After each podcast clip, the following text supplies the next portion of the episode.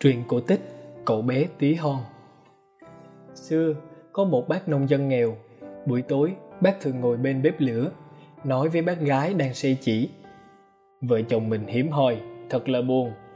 Nhà mình tẻ ngắt, còn các nhà láng giềng thì thật vui vẻ, nhộn nhịp. Bác gái thở dài đáp, giá được đứa con dụ bé bằng ngón tay cái, tôi cũng thỏa lòng. Chắc chồng mình cũng sẽ yêu quý nó lắm nhỉ? Được ít lâu, người vợ thụ thai và 7 tháng sau sinh được một thằng bé đầy đủ mặt mũi, chân tay, nhưng chỉ vừa bằng ngón tay cái.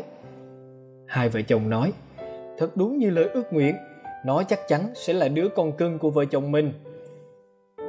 Vì cậu bé chỉ nhỏ bằng ngón tay cái, nên họ đặt tên là Tí Hon. Tuy hai vợ chồng cho con ăn uống đầy đủ, con vẫn không nhỉnh lên chút nào cả. Cứ nhỏ xíu như lúc mới sinh, được cái mặt mũi sáng sủa có vẻ thông minh. Chẳng bao lâu sau cậu bé đã khôn ngoan khéo léo làm gì cũng được.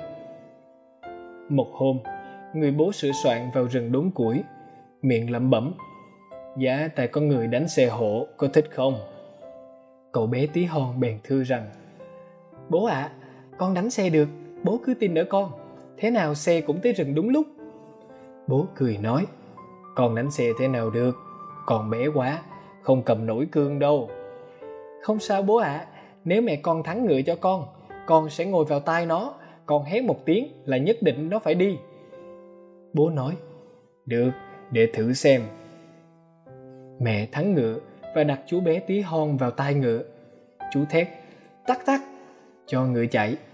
Thế là ngựa chạy như có người đánh xe thật và xe cứ đúng đường chạy vào rừng khi xe rẽ ở một chỗ ngoặt. Tí hòn thét, hey hey! Thì có hai người lạ mặt chạy đến. Một người nói, trời ơi, không thấy người đánh xe mà xe cứ đi. Lại nghe thấy tiếng người đánh xe, quái lạ nhỉ? Người kia nói ừ cũng lạ thật.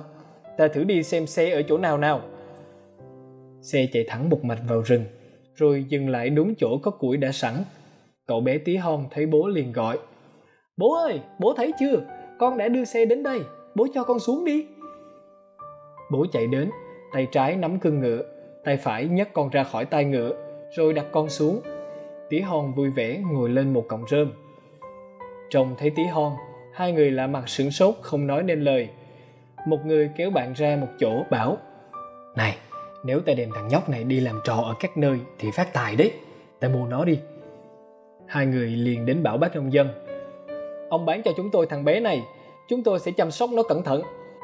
Người bố đáp, không, nó là khúc ruột cắt đôi của tôi. Bạc vàng trên cả thế gian này đối với tôi cũng không bằng được. Nghe thấy hai người hỏi mua, chú bé tí hon níu quần áo bố trèo lên vai, nói thầm, bố ơi, bố cứ bán con đi, thế nào rồi con cũng về lại về nhà được. Nghe con nói vậy, người bố thấy cũng yên lòng, liền bán tí hon lấy một món tiền thật to hai người kia hỏi tí hon. Cậu muốn ngồi đâu? Khó gì đâu, cứ để cháu lên vành mũ, cháu sẽ đi đi lại lại trên đấy xem phong cảnh, cháu không ngã đâu mà ngại. Một người đặt nó lên vành mũ.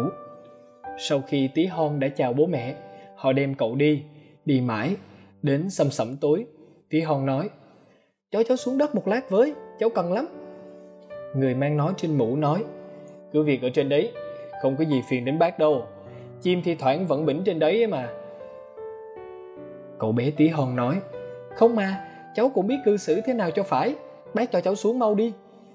Người ấy cất mũ, nhấc tí hon xuống ruộng gần vệ đường. Cậu bé nhanh chân, lẫn ngay vào giữa những cụm đất, rút vào một cái hang chuột, rồi lên tiếng chế giễu hai người kia. Thôi, chào hai bác hai bác về với nhau nha. Hai người lấy gậy chọc vào hang chuột để bắt cậu bé lại. Nhưng không được, vì tí hon bò vào sâu quá. Trời đất đã tối hẳn hai người bực mình, đành phải bỏ về tay không. Khi họ đã đi rồi, tí hon chui ở hang ra, cậu bé nghĩ bụng. Đêm tối mà cứ chuyện choạng ngoài đồng thì nguy, vỡ đầu gãy cẳng như chơi. May sao, tí hon vấp phải một cái vỏ sơn, cậu chui vào và nói lạy chúa, đêm nay con có chỗ ngủ yên. Vừa chợp mắt thì nó nghe thấy tiếng hai người đi qua.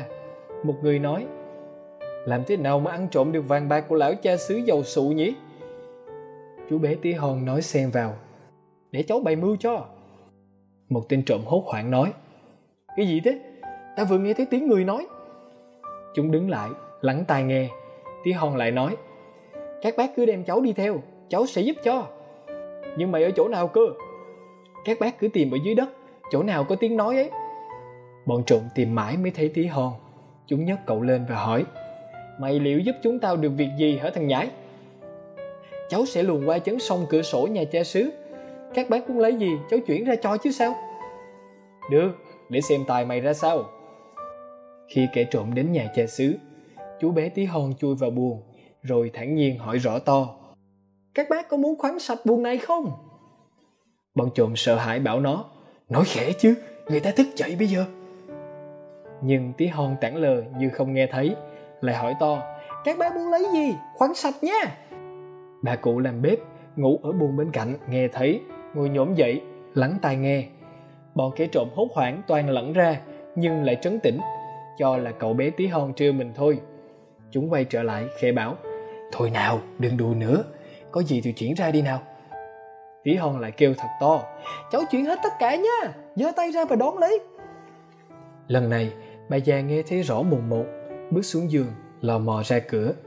Kẻ trộm vội chạy bán sống bán chết như có ma đuổi. Bà già không thấy gì, đi thắp nến. Khi bà trở lại tí hon đã trốn vào đống cỏ. Bà lục soát mọi chỗ, không thấy gì. Tưởng mình mê ngủ, lại lên giường nằm.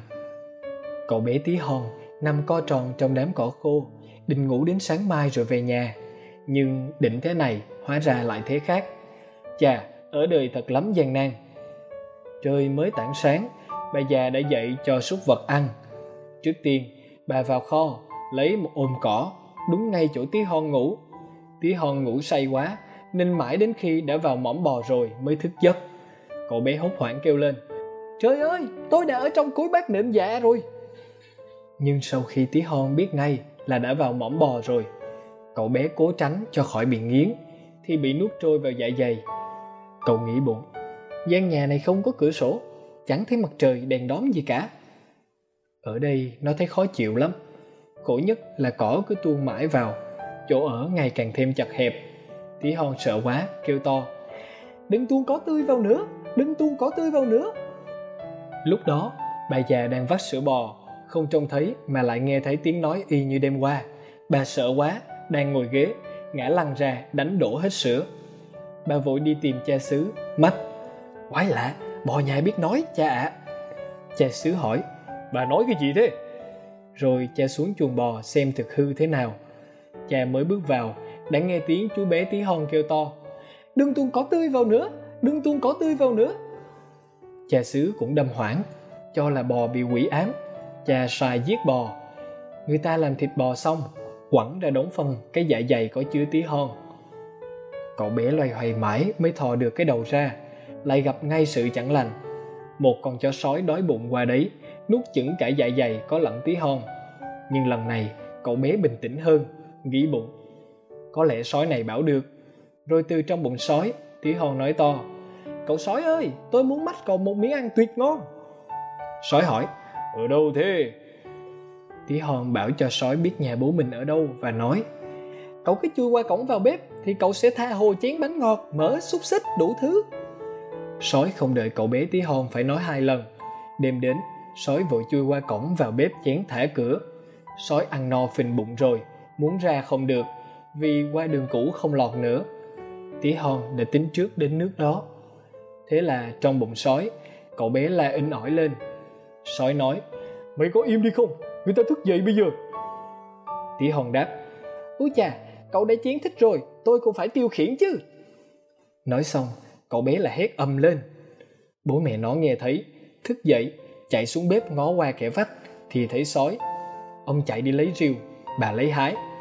Lúc vào, chồng bảo vợ, bà đứng sau tôi, nếu tôi choáng một cái mà nó chưa chết ngay, thì bà đâm vào bụng nó nha. Chú bé tí hon nghe tiếng bố reo lên, bố ơi, con ở trong bụng sói đấy. Bố mừng quýnh nói, lạy chúa, đứa con vàng con bạc của tôi đã về lại đây rồi rồi bác bảo vợ vứt hái đi để con khỏi bị thương. Đoạn ông dơ rìu lên dán xuống sói cho chết rồi lôi cậu bé tí hon ra. Bác nói ở nhà bố mẹ lo cho con quá con ạ. À. thưa bố con đã đi đây đó nhiều may mà nay con lại được thở không khí trong lành. Thế con đã đi những đâu? Bố ạ à, con đã ở trong hang chuột trong dạ dày bò trong bụng chó sói. Bây giờ con muốn ở nhà với bố mẹ. Bố mẹ ôm con hôn mà rằng từ nay, dù được bao nhiêu tiền, bố mẹ cũng chẳng bán con nữa đâu. Rồi bố mẹ cho tí hon ăn uống và may quần áo mới cho cậu bé, vì quần áo cũ đi nhiều đã rách hết.